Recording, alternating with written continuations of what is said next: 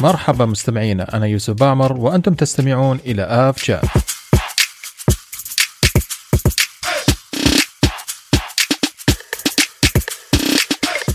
يا أهلا وسهلا مستمعينا في حلقة جديدة من اب شات، حلقة اليوم راح يشاركني فيها زميلي أبو بكر البراكه، مرحبا أبو بكر. مرحبا يوسف، مساء الخير. مساك الله بالنور والسرور وكمان طبعا معنا زميلنا فهد بن عرابة لكن خلف الكواليس آه، في الإعداد. وزي ما نقول مستمعينا كل مرة لا تنسوا تقيمونا على اي تيونز أو أي منصة تستمعوا لنا منها. كمان تابعوا حساباتنا على تويتر والإنستغرام. أيضا لا تنسوا تشاركوا البودكاست مع من تحبون وتساعدونا على الانتشار وتشجعونا أن نستمر بتقديم اللي جالسين نقدمه.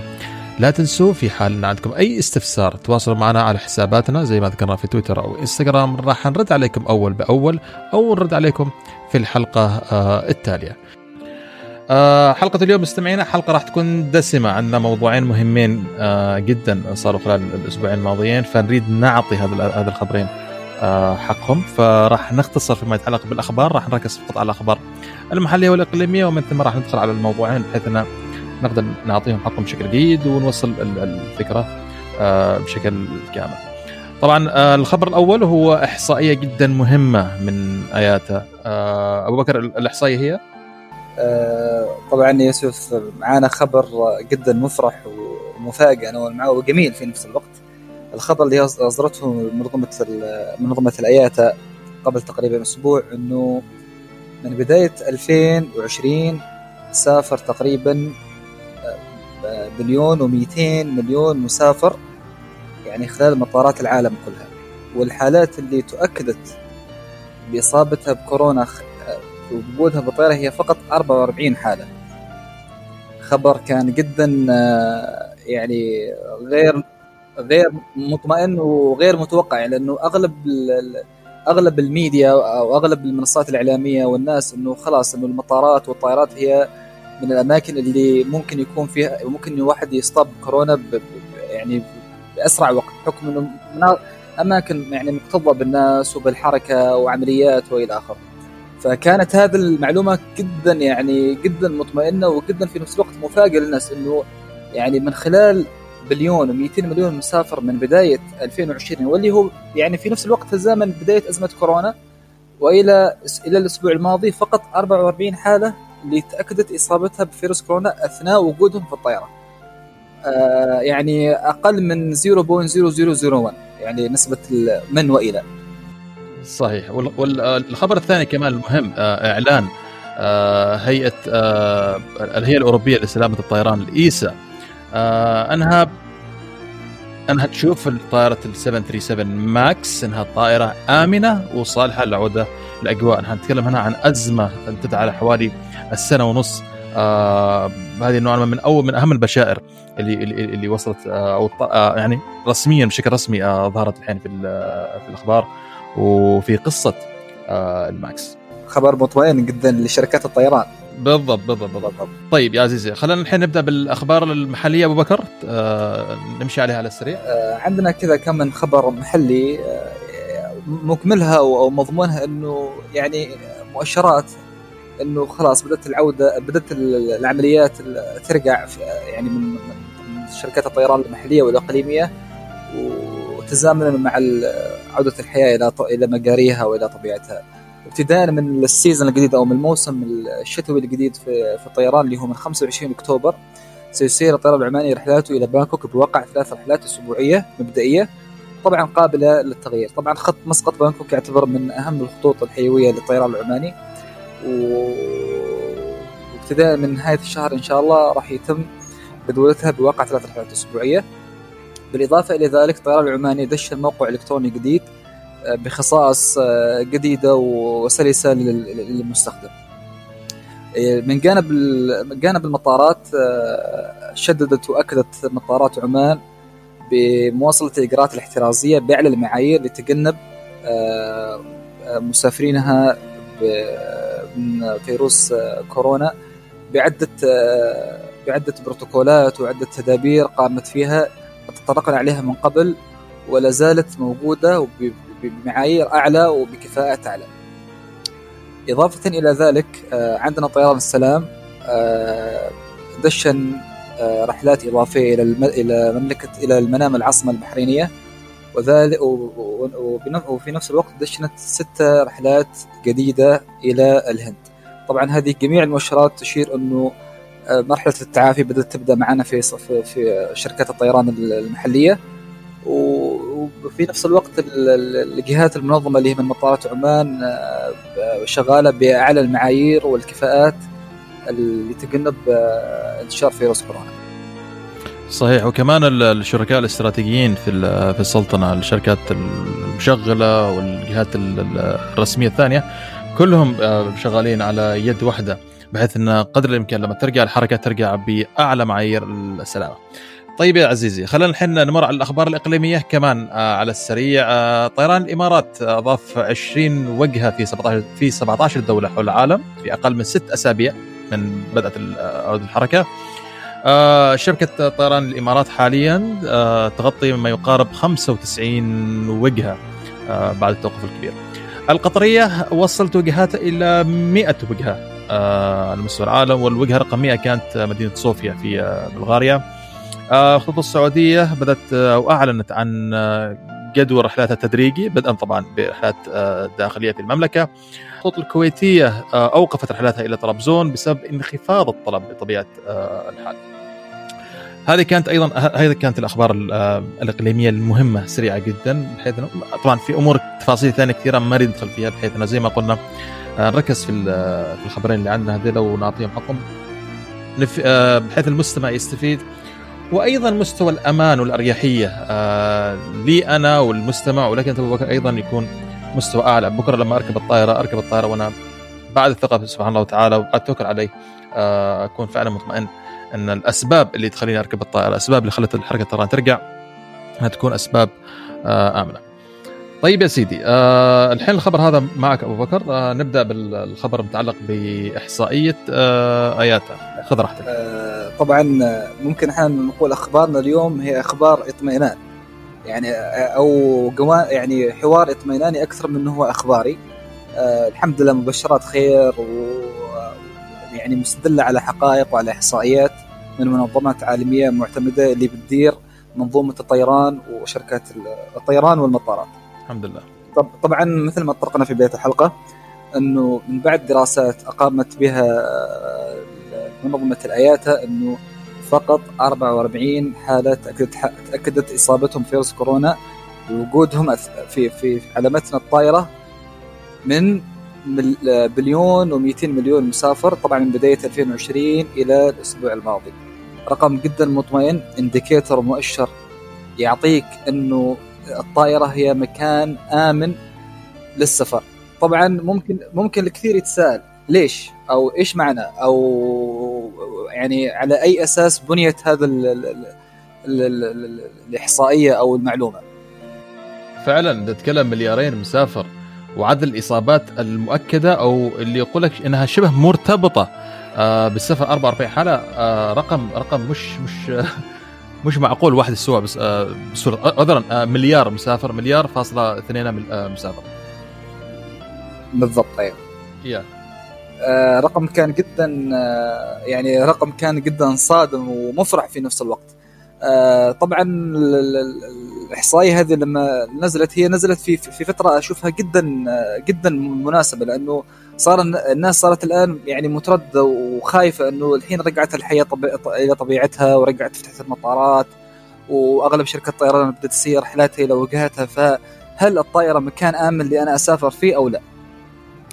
طبعا يعود السبب لل هو من جانب تقني أكثر من من من من, من نظام في, في يوجد في الطائرات في أغلب الطائرات الحديثة وحتى بعض الطائرات القديمة اللي هو نظام ال HEPA اللي هو high efficiency particulate air هو جهاز يوجد في الطائرة.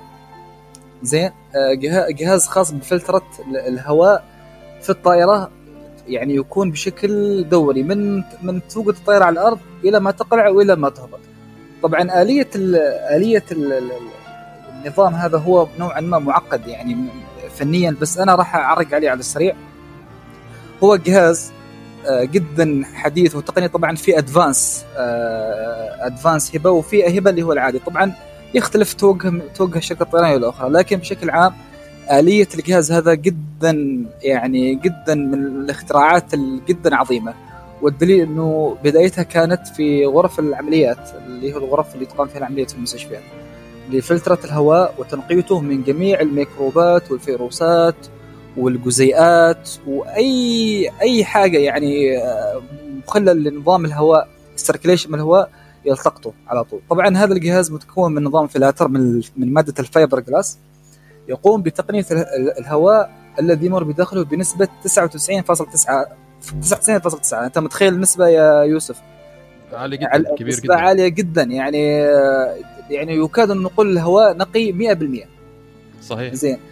من أي جزء حجمه يعني من 0.3 مايكرومتر إلى 0.6 يعني جزيئات جدا لا ترى إلا بال يعني بالمجهر يعني جزيئات جدا جدا بسيطة. إن كان عشان عشان تستوعب المايكرومتر لازم معك ورقة وقلم. تكتب صفر فاصلة ما أدري كم صفر لين توصل لواحد إيه عشان بالذات المايكرومتر بالذات بالضبط لما توصل متر. يعني رقم جدا جدا بسيط. طبعا 0.3 مايكرومتر إلى 0.6 آه يعني جزيئات وجزيئات لا لا ترى بعين مجردة ما ترى إلا بالميكروسكوب طبعا من ضمنها الأغبرة وال والميكروبات والجزيئات والبكتيريا والفطريات وحتى الفيروسات من ضمن تصنيف الفيروسات طبعا آه، يعني ممكن واحد يسأل يقول هل ممكن إنه يكون تصفية فيروس كورونا بالجهاز هذا اللي موجود في الطائرة؟ طبعا ما أثبت 100% لكن لأنه فيروس كورونا إلى الآن يعتبر فيروس مستجد والورقة العلمية اللي عليه يعني مش دقيقة يعني 100% فصنف حجم فيروس كورونا من 0.3 إلى 0.6 طبعا جميل. إذا كان هو في هذا المدى وفي هذا ال range فإذا نحن في ال safe side أو في يعني آمنين لأنه مثل ما ذكرنا إنه هذا الجهاز يقوم بتصفيته 100% أو 99.9 فأغلب الدراسات تشير إنه آه، اللي موجود في طائره هو الهباء هو قادر وفعال على تصفية فيروس كورونا. لكن أتت هناك دراسات بعدها من من, من الآيات أو إلى آخره إنه فيروس كورونا ممكن يعني جزيئات الفيروس كورونا ممكن تكون موجودة على الأرض أو ممكن تكون موجودة على الأسطح إذا ما كانت في حالة متطايرة. ففي هذه الحالة نسبة الإصابة قد تكون موجودة لكن بنسبة ضئيلة أو تكاد لا تذكر. طبعا اعتمد تجاريا هذا الجهاز في 1950 وتم تطويره على مراحل عدة. من 1950 إلى وقتنا هذا. طبعا جهاز الفلتره الفلترة هذه يمر على أربع مراحل أربع مراحل. يعني ما يعني ما ندعي إنه نطرق لها بس أمور يعني تقنية بحتة. نظام يعني يمر على أربع مراحل. ونفس ومعلومة قد تذكر للمستمعين إنه الهواء في الطائره يتجدد من دقيقتين إلى ثلاث دقائق. طبعا آلية الهواء تدخل من المحركات وبعدين تدخل من سقف الطائره والسيركليشن هذا اللي بيصير. تجدد الهواء بيصير كل ثلاث دقائق وهذا الهواء بيتجدد عن طريق هذا الجهاز فأنت بشكل عام مجملا أنت في مكان جدا آمن آه يعني ما حد يعني ما ممكن أو واحد إنه يقلق بخصوص هذا الموضوع إنه أنا في مكان ممكن يكون في فيروسات أو هواء غير متجدد أو هواء غير نقي. طبعا آه، من احد من أحد الاستفسارات اللي اللي كان جاتني آه، من أحد الزملاء في لما كنا بنتناقش عن سبحان الخبر هذا تبع IATA آه، سألني قال هل هل الهواء في الطائرة يتجدد أو ما يتجدد؟ طبعا جزاك الله خير أبو بكر عرجت على هذا الخبر أن نعم الهواء في الطائرة يتجدد بالكامل؟ من دقيقتين إلى ثلاث دقائق. وزي ما أسلفت كمان ان أن الهواء يدخل من أو يؤخذ من المحرك ومن ثم يدخل على الفلتر ويصير له circulation ويتم يعني مساله مساله تقنيه لكن ببساطة نعم, نعم. كل دقيقتين ثلاث دقائق الهواء في الطائرة يكون هواء جديد آه بالكامل. بالضبط. هي السيركيليشن هذا وتدوير الهواء عملية جدا معقدة بس بشكل عام إنه الهواء بيتجدد اللي موجود في الطائرة. كل ثلاث دقائق بالإضافة إنه هذا الهواء اللي بيتجدد كل ثلاث دقائق بيمر على مرحلة فلتره لأنه يعني خلال ثلاث دقائق هذه الهواء اللي بتتنفسه وبتستنشق هذا الهواء يعتبر 99.9 هواء نقي خالي من الفيروسات الميكروبات. ومن أي غبار أو من أي جزيئات موجودة. فبشكل عام يعني تسمى إنه وجودك في الطائرة آه، جدا آمن آه، لا داعي للقلق آه، هواء نقي والله يحمينا ويحمي جميع المسلمين من جميع الأمراض والفيروسات. آمين يا رب العالمين. وطبعا كون استخدام هذه التقنية في غرف العمليات ونحن نعرف غرف العمليات لأي درجة هي هي أماكن حساسة ولأي درجة مسألة تعقيم وتنظيف تؤخذ بمحمل الجدية في النهايه تقنيه تكون عندنا في الطائرة هذا رقم إيجابي جدا. واللي يدعم هذا الرقم كمان زي ما قلنا الإحصائية اللي صارت يعني اذا إذا تحسبها إلى إلى المليون يعني يقول لك إصابة في كل 27 مليون مسافر يعني تخيل أنت. آه ففعلا رقم جدا جدا آه مطمئن آه لما يظل هناك زي ما أيضا أسلفت الخطر من الأسطح، الأسطح هذه فعشان كذا يفترض الإنسان يأخذ من احتياطاته من آه شو اسمه المعقم اللي معاه والاشياء هذه فالانسان لازم يكون آه حذر آه في هذا الجانب. آه طبعا مثل ما ذكرت يوسف المنظومة بشكل عام جدا يعني حديثة و يستخدموها في منظومات جدا حساسة مثل مثل المنظومات الصحية. طبعا من الذكاء في أقسام التسويق أو الماركتينج في بعض الشركات عرقت عن هذه التقنية بشكل جدا عميق. ليش؟ بث الطمأنينة على المسافرين، طبعا قبل ما نعرف هو إيش هو الهبة أو ما نعرف إنه أساسا في جهاز مفلتر الهواء في الطيارة. الناس صحيح. بتروح بتسافر يعني ما مش مدرك ما في إدراك تام إنه الهواء اللي أنا أستنشقه في الطيارة هو هواء نقي. يعني نقي ممكن أنقى من الأماكن اللي أنا موجود فيها في الطبيعة. أنقى ممكن من أنقى ممكن من المكتب اللي أنا أشتغل فيه. أنقى من أنقى من البيت اللي أنا عايش فيه. أنقى من الشارع. فنقاوه الهواء اللي في الطائره يعني نسبة نسبة اطمئنانه للفرد جدا عالية أكثر من الأماكن اللي أنت. أنت عايش فيها بشكل عام فمثل شركة طيران الإمارات الشركات الكبرى والقطرية يعني فصلت هذا الجهاز بشكل دقيق ومطمئن للمسافرين إنه طائراتنا حديثة ويعني مجهزة بأحدث تقنيات الفلترة الهوائية وتكلموا عنها وعرقوا عنها فهذه من الذكاء التسويقي للطائرات للشركات الطيران إنه يا مسافر ترى نلفتك بهذا يعني لازم تكون ملفت إنه طائراتنا كذا وكذا وكذا بزيادة ثقافة الناس يعني يبث الطمأنينة للمسافر إنه ممكن إنه يسافر وهو إن شاء الله مرتاح ومطمئن وإنه أموره إن شاء الله تكون طيبة. إن شاء الله بإذن الله تعالى. تمام. آه عزيزي شيء آه كمان إضافة أبو بكر ولا ناخذ لنا فاصل؟ آه ناخذ لنا فاصل. أتوقع إنه عدينا على السريع بس الفكرة إنه يعني كختامية إنه المسافر إنه يطمئن إنه وضعه في الطيارة بإذن الله آمن يعني ما يقلق من أي حاجة. إن شاء الله. وأعتقد عنوان الحلقة بنخليها سافر مطمئن. آه إن شاء الله. إن شاء الله. هو طبعا سافر مطمئن هو الهاشتاج أو الحمله اللي قامت فيها منظمه الهيئه الطيران المدني ومطارات عمان شركائها الاستراتيجيه جميل جميل. تمام مستمعينا ناخذ فاصل ونرجع للفقرة الثانية إن شاء الله تعالى.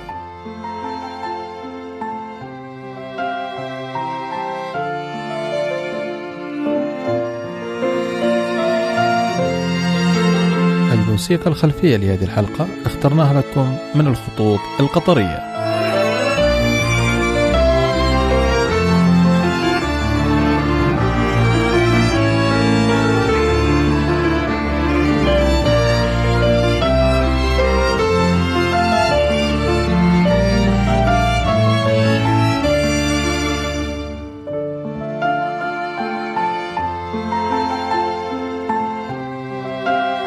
مرحبا فيكم مستمعينا في الجزء الثاني من حلقة اليوم. الجزء آه هذا الجزء أيضا راح يكون مخصص لموضوع واحد موضوع أيضا مهم وإعلان جدا مهم يعتبر في مجال في في المشكلة اللي صار للطائرات الماكس اللي ما يعرف أسماء الطائرات أكيد إنه عرف طائرة الماكس، الأزمة اللي صارت حاليا ما قد صارت في تاريخ الطيران حديثنا الطائرة طائره تكون من أشهر طائرات انتشارا أكثرها انتشارا يتم إيقافها عن الطيران لهذا الفترة من الزمن وهذا يدل يدل على لأي درجة قطاع الطيران قطاع مشدد فيه الرقابة. الخبر المهم جدا اللي صار إن هيئة الهيئة الأوروبية لسلامة الطيران بالإنجليزي EASA European Aviation Safety Authority أعلنت أن الطائرة آمنة للطيران.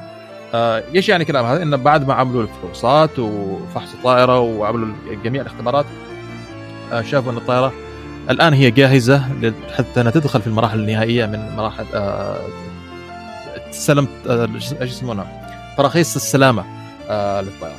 طبعا هذا الخبر جدا مهم وأعتقد قادرين إنكم تقدروا الخبر الأيمن. فعشان نتكلم عن الخبر طبعا الخبر له خلفيات كثيرة فخلنا خل... هي فرصة خلينا نتكلم عن الماكس وخلنا نتكلم إيش اللي صار إيش اللي صار بماكس حتى وصل لهذه المرحلة وإيش الأشياء اللي نتوقعها مستقبلا حتى ترجع الطائره. راح نبدأ أول شيء ب أو راح أبدأ أبو بكر أول شيء بتعريف بسيط لل 737 ماكس اللي هي تعتبر واحدة من أكثر الطائرات المدنية على مستوى العالم نجاحا وانتشارا. الطائره هذه دخلت الخدمة عام 1968 مع لوفتهانزا كانت أول مشغلة أنا توقعت راح تكون شركة أمريكية على فكرة بالضبط الطائره تم تسليم من تاريخ يعني دخول الخدمة سلم منها 10583 طائرة حتى سبتمبر 2020 طبعا هذه الاحصائيه حتى سبتمبر 2020 يعني من شهر. مقابل منافستها ايرباص أو طائرات عائلة ايرباص 320 تم تسليم من هذه العائلة 9529 طائرة. فنتكلم رقم حوالي 1000 وزيادة لصالح البوينغ. أكثر الشركات استخداما للطائرة هذه. عندك Southwest Airlines و Ryanair هذول اعتقد اسطولهم كامل بال 737 بالضبط.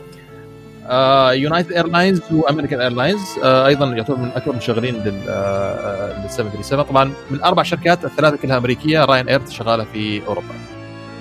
صممت هذه الطائرة حتى تكون أكثر اقتصادية وتكلفة تشغيلية مقارنة بمثيلاتها، في فترة هذه كانت هناك منافسات للبوينغ 737 ومع تطور الشركات بدات تطور منتجاتها وتدخل السوق حتى تنافس عليه، فتم تطوير الطائرة هذه 737 حتى تدخل السوق وتنافس الطائرات اللي.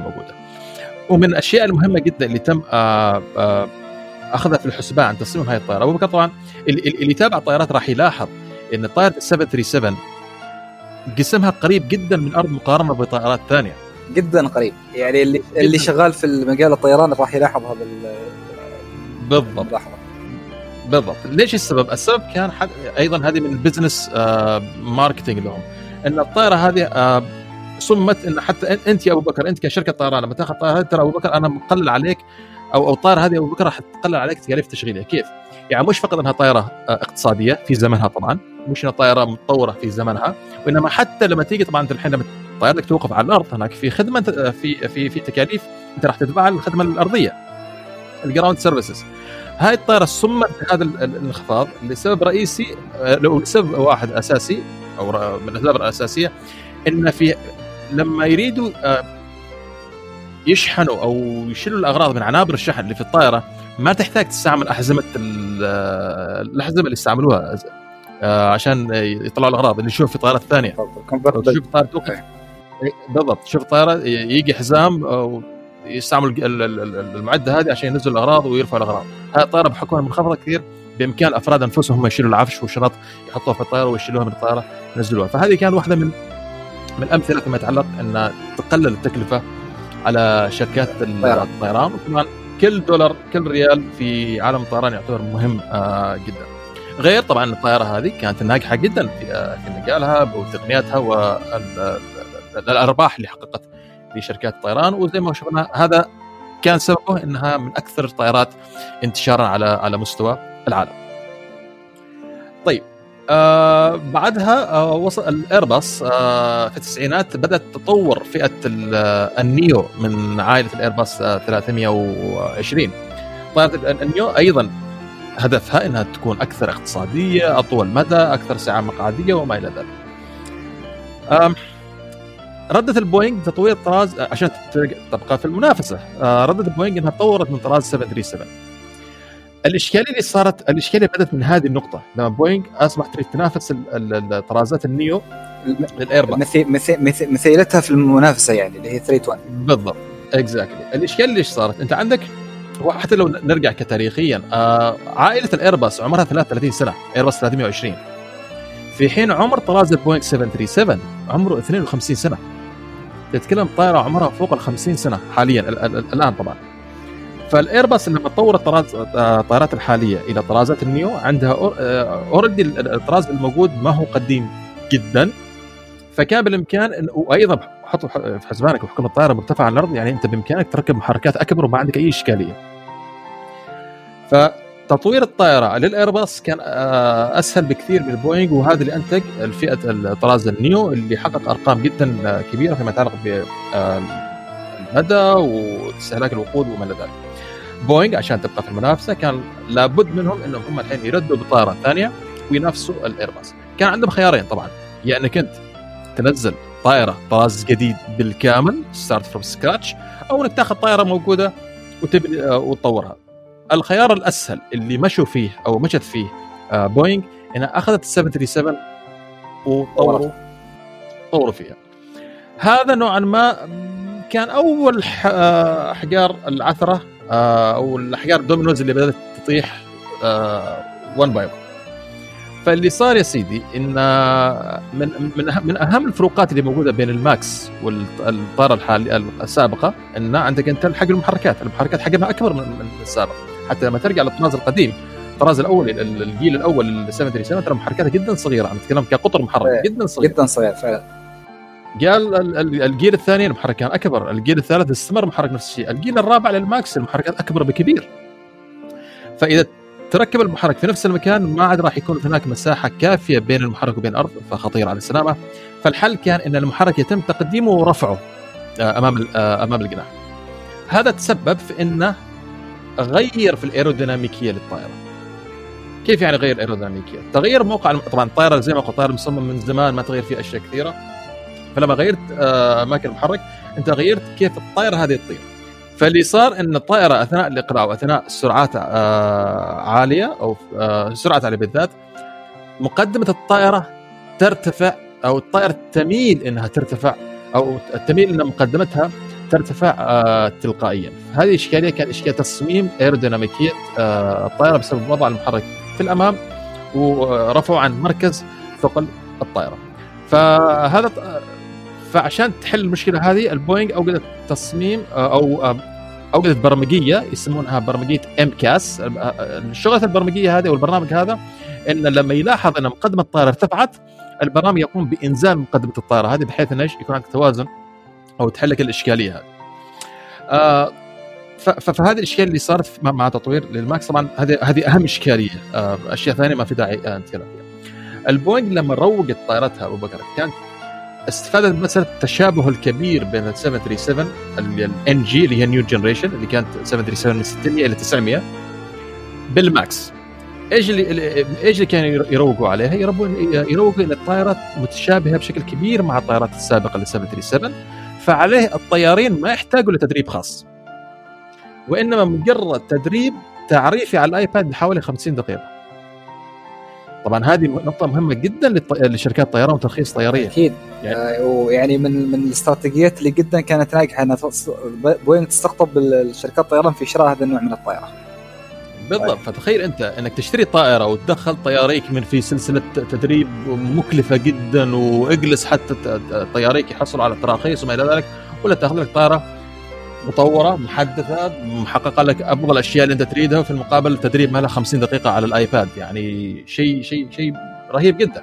فهذه كانت من ال selling points للبوينغ وبوينغ والطائره هذه 737 أنجح طائرة على مستوى العالم يعني. فطبيعي إن العقود وطلبات الشراء يعني نزلت آه، زي المطر. ضخمة كانت ضخمة فعلا.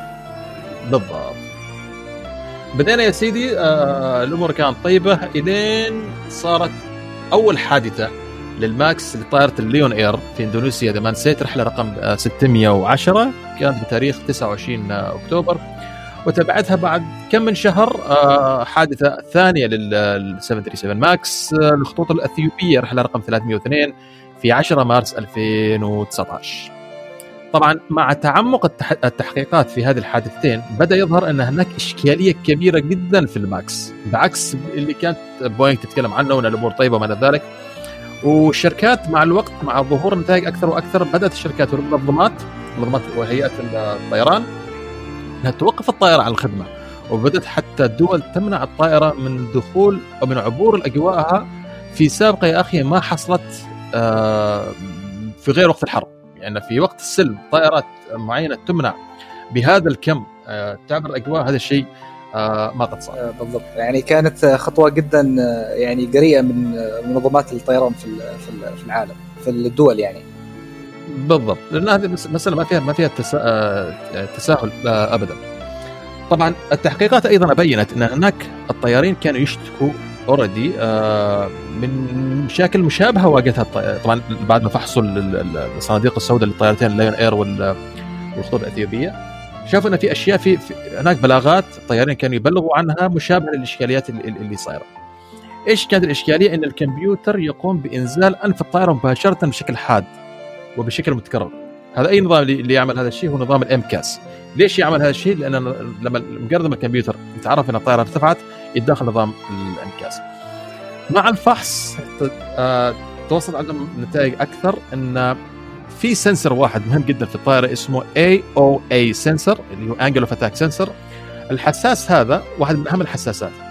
وهي توضح وضع الطائرة في الجو. آه وضع مقدم الطائرة يعني مرتفع منخفض آه وهو يعني مستوي. آه ويعطيك ال reference إلى إلى إلى الأفق آه بالنسبة للطائرة. فهذا يستفيد الطيار في ال gauges اللي عنده في, في الأجهزة والمعدات اللي عنده بحيث أنه يوجه الطائرة بشكل سليم. وأيضا الكمبيوتر يأخذ قراءات من آه من هذا الحساس. اللي حصل واللي اكتشفوه المحققين إن في في الحادثتين في اللايون إير والخطوط الأثيوبية إن أحد هذه الحساسات كانت عطلانة. طيب؟ إيش يعني أحد الحساسات هذه كانت عطلانة إن الكمبيوتر بيأخذ قراءة آه إن الحساس عطلان فيتدخل نظام الام كاس ويفعل أو آه ينزل آه مقدم الطائره لأن مجرد ما الكمبيوتر يستشعر إن الطائرة مرتفعه يدخل ال MCAS عشان ينزل الطائرة. المشكلة الكبيرة وين اكتشفوها؟ اكتشفوا إن الكمبيوتر يأخذ القراءة من حساس واحد فقط في حين كل طائرة فيها حساسين angle of attack sensors ليش؟ للهدف انه إذا واحد اخترب الثاني يكون صالح. صالح فتخيل أنت الكمبيوتر النظام الام كاس كان يأخذ القراءة من حساس واحد فقط وللأسف في الحادثتين الحساسين في نفس الجانب كانوا عطلانين فالرغم إن الطائرة كانت تطير بمستوى ثابت إلا الأن بسبب عطل الحساس هذا الام كاس كان يتدخل وكان ينزل الطائرة آه إلى الأرض إلى ما؟ إلى أن تحطمت للأسف آه هذه آه الطائرتين وهذا هذا البلاغ اللي كان كثير من الطيارين آه يبلغوا عنه إنهم واجهوا أشياء كثيرة إن ال MCAS كان يتدخل ويحاول ينزل الطائرة وما إلى ذلك. وتكون, وتكون الطائرة في على على مستوى سليم يعني على على آلية سليمة. صحيح بالضبط بالضبط. طبعا آه على طاري موضوع ال angle of attack sensor وايش اسمه التدريب اللي ذكرناه. يفترض الطائرات فيها بنظام برنامج اللي يعطيك الاختلاف في قراءة ال sensor ين بحيث إن sensor واحد أعطاك قراءة و sensor آخر أعطاك قراءة ثانية يفترض في نظام تعرف يقول الطيار ترى انتبه في اختلاف في القراءات هذه بحيث إن الطيار يتأكد ويعمل checks ماله بحيث يتأكد الأمور طيبة. ليش البوينغ ما نزلت ما حطت هذا النظام موجود في في الطائرة؟ يعزوها الكثير من المراقبين إن هذا راح يضيف تدريب الطيارين. لل حتى يتعرفوا على هذا النظام. أي نظام كامل موجود لازم الطيار يدخل في تدريب. فيدخل في تدريب فما عاد في عندك 50 دقيقة ماشي ماشي 50 دقيقة. لازم الطيار يدخل في تدريب و certification كامل. فهمت الفكرة فبدل ما أن هذا النظام يكون نظام أساسي خلته بوينغ نظام اختياري. يعني, اذا إيه إذا أنت أبو بكر تريد في طائرتك إن هذا النظام يكون موجود أهلا وسهلا بس هذا النظام ترى راح يكون يعني دخل طيارك طياريك آه في تدريب خاص فيه واذا طارت يعني ما تحتاج هذا النظام وأمورنا. آه طيبه فهي أيضا من الاشكاليات الكبيرة من الاخطاء الكبيرة اللي صارت في آه بوينغ. الأمور الاشكاليه الثانية كمان أيضا جودة البرمجيات البرامج اللي صممت للماكس. طبعا مش كل شيء شركات الشركات هي اللي تصنع. الشركات بالعادة الآن صارت تجمع كل شيء يجيبه من outsource كل شيء يصنع في في مصانع مختلفة الأقطاع وما إلى ذلك. حتى البرمجيات يتم برمجتها في شركات مختصة بالبرمجة. فمع ف... مع تعمق التحقيقات في البرمجية اكتشفوا أن البرمجية كانت نوعا ما من الشركات مناقصه أنت بتروح مع أرخص شركة آه ما تكلفك فعليه جوده العمل نوعا ما قد ما يكون بالشكل المطلوب. فهذا أيضا من الإشكاليات اللي تم اكتشافها في اشكاليات البرمجة اللي تعاقدت معها بوينغ. الك... وكمان في أيضا هذه هذه مشكلة بوينغ هذه هذه مشكلة رأس مالية في في أمريكا. هذه أيضا ركز معي في النقطة هذه. كمان حتى عن خلل في نظام التدقيق الداخلي للطائرات من قبل ال FAA يعني أنت عندك طائرة تصنع يفترض هناك في audit يراقب الطائرة هذه. يفترض أن يفحص الطائرة في كل مرحلة من المراحل. صح ولا لا؟ عشان يتم عشان يختصروا التكاليف هذه من كان يقوم بهذا التدقيق للطائرات؟ مش FAA كانت بوينغ بنفسها تقوم تقوم بالتدقيق هذا. فطبيعي إن بوينغ راح يتساهل مع النتائج اللي قاعدة تطلع عندك أكيد. فهمت الفكرة؟ يعني في أشياء كثيرة ما راح يغض الطرف عنها بحيث ما يعقد الموضوع وما كان يتوقع إن, إن, إن, إن الأمور توصل إلى ما وصل. وبحكم إنه توجهه توجهه كان تنافسي أكثر يعني كان التوجه إنه نحن ننافس الشركة اللي هي الايرباص 320 بطائراتها الجديدة فالعامل الوقت هو مهم الآن. بالضبط بالضبط. فعلي فهذا أيضا كان من من من, من الخلل اللي كان يعني سلسلة الأخطاء اللي اللي حصلت على مراحل تصنيع الماكس إلى إيقاف الماكس. إن حتى ال audit اللي المفروض تقوم فيه FAA كانت تقوم في بوينغ آه، بنفسها عشان توفر على ال FAA تكلفة وكلام هذا. فإلى ما وصلنا إليه وتم إيقاف الطائره طيب كمان الأسبوع الماضي آه، في أحد الأخبار أن رئيس ال FAA اقلع بنفسه في آه، أحد الطائرات أو الرحلات الاختبارية للماكس. وصرح إنه سعيد بالتغييرات اللي حصلت في الطائرة لكن ما هو مستعد إنه يعطي الطائرة آه، ال green آه، الضوء الأخضر حاليا. وبعدها بكم من يوم ال EASA الهيئه الأوروبية للسلام قالت الطائره أمورها طيبة. هنا هنا خلاني أسأل السؤال. طيب ليش مش ال FAA هي اللي أعلنت قبل؟ يعني ليش الأوروبيين هم اللي اعلنوا إن الطائرة سليمة؟ ويفترض أن الأوروبيين آه، يعني مروا بنفس الاختبارات اللي عملوها ال FAA وقد يكون في اختبارات إضافية. أنا نرجع للسبب اللي النقاط اللي ذكرتها فوق الأخطاء اللي ارتكبتها FAA في التدقيق. بمعنى آخر FAA ما عندها وجه انها تيجي تكون أول من يقول لك ما ترى الطائرة سليمه فهمت الفكرة؟ okay okay. ما عندها وجه. يعني أنت already مصداقيتك آه طاحت كثير بسبب الأخطاء والإشكاليات اللي, اللي, انت آه، اللي انت ارتكبتها بشكل مباشر فعليا نلاحظ أن الرئيس ال FAA آه تحفظ عن مسألة الذكر هل الطائره جاهزة ولا لا؟ قال الطائره أنا سعيد جدا بالتغييرات الحاصلة لكن it's too early أن نقول إن الطائره آه سليمة آه بحيث أنها ترجع للأجواء. ف كون إعلان الهيئة الأوروبية لسلامه الطيران عن سلامه الطائره هذه فهذه أيضا يعني زي ما نقول آه، ضيعت الكلمة الامنيه نفس على على بوينغ فيما يتعلق بعوده الطائرة إلى إلى الأجواء.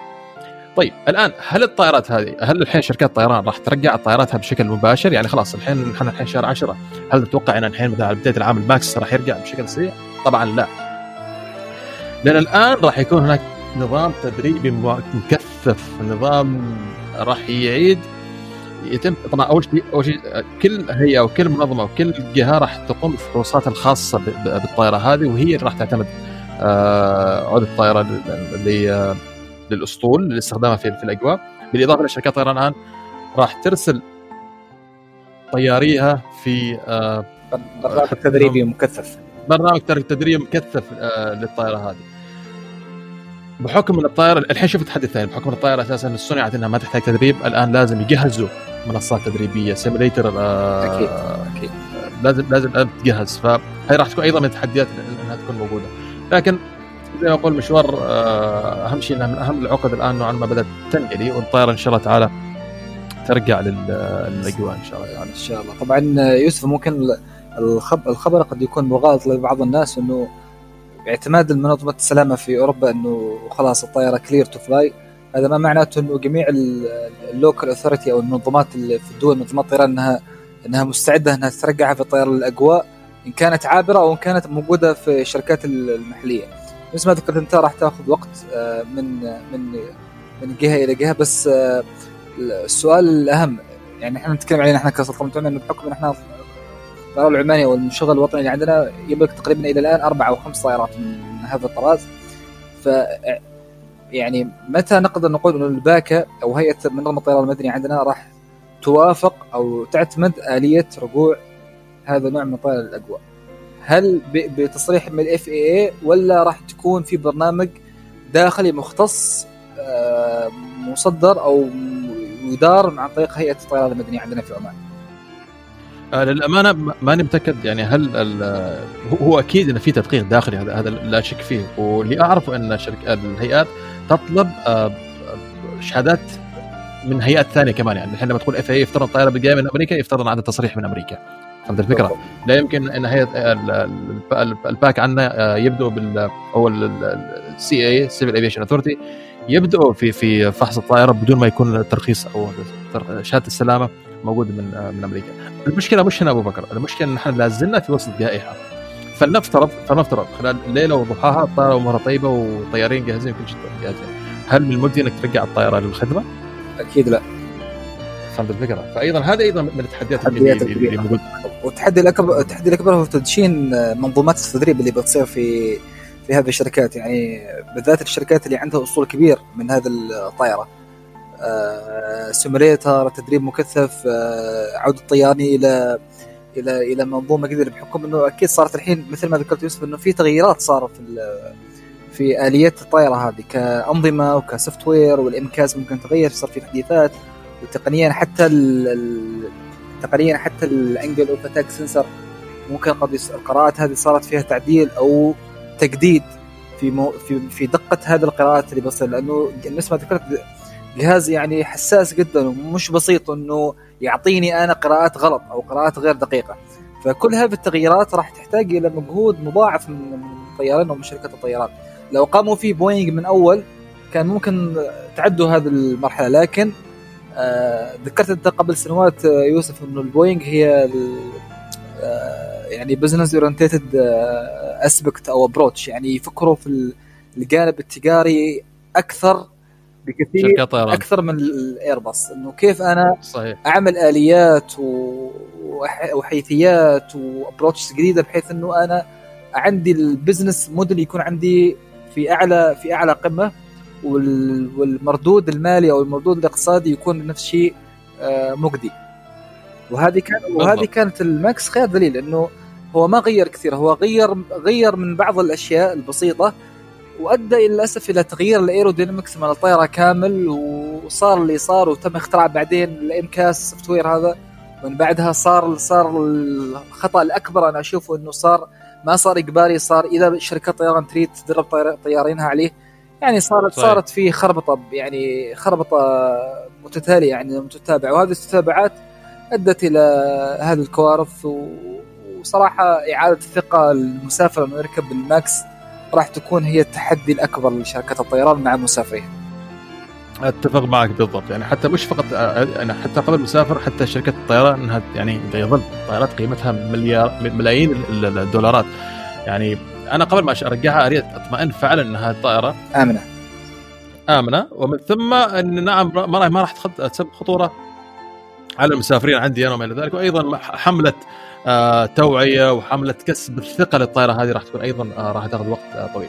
النقطة اللي ذكرتها أبو بكر اللي يريد أعقب عليها اللي هي مسألة إنه فعلا approach البوينغ it's airline oriented هي باتجاه شركات الطيران. كيف إني أنتج طائرة لك أنت شركة طيران تكون مربحة بشكل مباشر فهذه نقطة واحدة في حين ايرباص ايرباص لا فلسفتها مغايرة فلسفتها باتجاه المسافر. تقول لك تقول لك يا أبو بكر أنت الحين لما تشتري طائرتي أنا المسافر راح يكون مرتاح في طائرتي أنا من ناحية المقاعد من ناحية الجو العام في في الطائرة. فعليه المسافر لما يرتاح وهو بيسافر في في في, في هاي الطائرة في طيرانك أنت راح يرجع مرة ثانية راح يحرص إنه يسافر آه، معك. فهذا ال approach ين المختلفين ال- للبوينغ والإيرباص. أعتقد ال- ال- ال- الهامش أو ال gap هنا آه، تقلص بشكل كبير. خصوصا لما نجي على الطرازات. الدريم لاينر يا الدريم لاينر وايرباص 350 اعتقد هذا الهامش تقلص آه، بشكل كبير. جدا جدا. يعني صار ال approach الحين صار نوعا ما متوازي أو متقارب نوعا ما بين الشركتين البوينغ والايرباص بالضبط نعم. فهذا كان سالفة ال- الماكس. بإذن الله تعالى الخلاصة يعني الماكس إن شاء الله لما ترجع راح تكون أكثر امانا وهذا راح يعزز من أمان آه، آه، الطائرة كوسيلة سفر وتنقل. آه، زي ما كانت قبل إن شاء الله تعالى راح تستمر. آه، كونها آمن آه، وسيلة سفر ونقل على مستوى العالم إن شاء الله. تعالى إن شاء الله. وهذا كان آخر آه، أو الموضوع الثاني المهم اللي حبينا نتكلم فيه. وإن شاء الله زي ما قلنا مسافرين سافر مطمئن إن شاء الله. أنا شخصيا على فكرة كنت متردد جدا إني أسافر. لكن خبر اياته هذا خلاني نوعا ما أطير فرح حرفيا. والله كنا خلينا نطير فرح. يعني فعلا حلقة اطمئنان. ومن كانت عن طريق ال ال الأرقام اللي قريناها عن منظمه الاياتا يعني بخصوص التفشي فيروس كورونا آه، على العالم. ومن جانبك أنت ما شاء الله عليك يوسف غطيت الماكس بطريقة جدا حلوة ومميزة. و- ويبث هذا الطمانينه إنه قطاع الطيران قطاع يعني جدا حساس وقطاع يعني ما مش على الهامش. شغال بإيدين وأرجل إنه نوصل هذا أي معضلة أو أي تحدي إلى إلى بر الامان ومثل ما قامت فيه منظومة ال FAA على موضوع الماكس واعتمادها الحين هذا ال hint الجديد اللي جانا إنه منظومة السلامة الأوروبية اعتمدت الماكس ومبشرات خير يعني وإن شاء الله تعود الأجواء بأكثر أمان وإن شاء الله واطمئنان. إن شاء الله تعالى وقبل ما ترجع الطائرة إن شاء الله القاها هذه خلاص. أنا أنا كان حلمي إني أركب الماكس أيام ما كانت Oman Air يعني كنت كل ما أحجز للأسف تصادفني ال 800 أو 900 فحظي ما كان هذا بس خلاص الحين من صار الوضع فصارت ال blacklist عندي. لا لا إن شاء الله إن شاء الله إن شاء الله.